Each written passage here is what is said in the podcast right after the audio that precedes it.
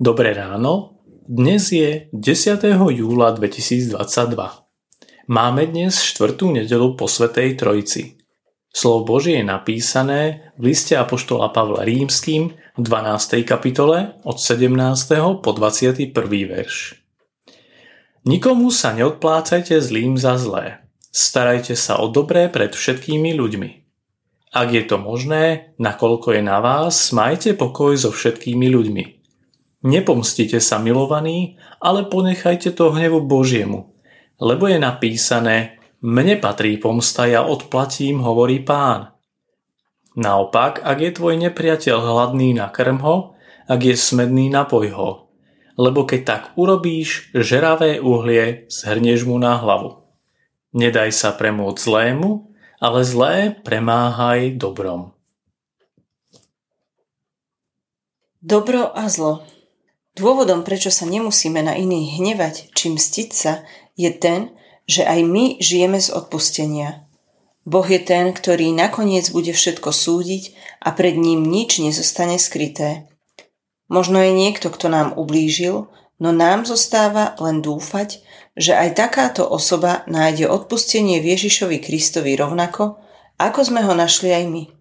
Veď i nás neraz zastavil na ceste pán Ježiš a stretnutie s ním pre nás znamenalo revolúciu, prevrat. Kristus a jeho odpustenie je najdôležitejším znakom veriacich ľudí. A toto odpustenie sa ponúka každému. Vďaka Kristovi ani ty nie si ten, kto musí odplatiť tým, ktorí hrešia proti Bohu a ľuďom. Boh to urobí. Je ľahké stať sa sudcom nad každým. Ak ťa niekto udrie, máš chuť mu to vrátiť. Apoštol však vyzýva, neodplácaj zlom za zlé, ale práve naopak. Spôsob, ako odpovedať na zlo, je dobro. Ak niekto bol voči nám skutočne zlý, podajme mu ruku, pretože cez nás sa k nemu dostane to dobro, ktoré zachraňuje. A preto aj pred nami stojí výzva.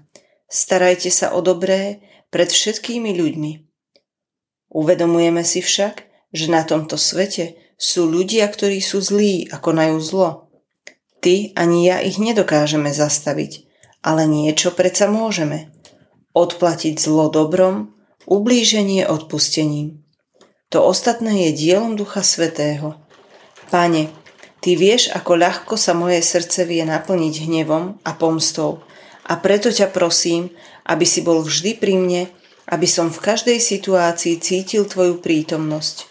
Pomôž mne i mojim blížnym žiť v miery s ľuďmi v našom okolí a daj, aby tá správa, ktorú máme o Ježišovi v našom srdci, premieniala nie len nás, ale aby sa stala dobrom, ktoré môžem ponúknuť tomuto svetu. Amen. Dnešné zamyslenie pripravil Ivan Klimko. Pamätajme vo svojich modlitbách na celé spoločenstvo evanilickej mládeže. Prajme vám požehnanú nedelu.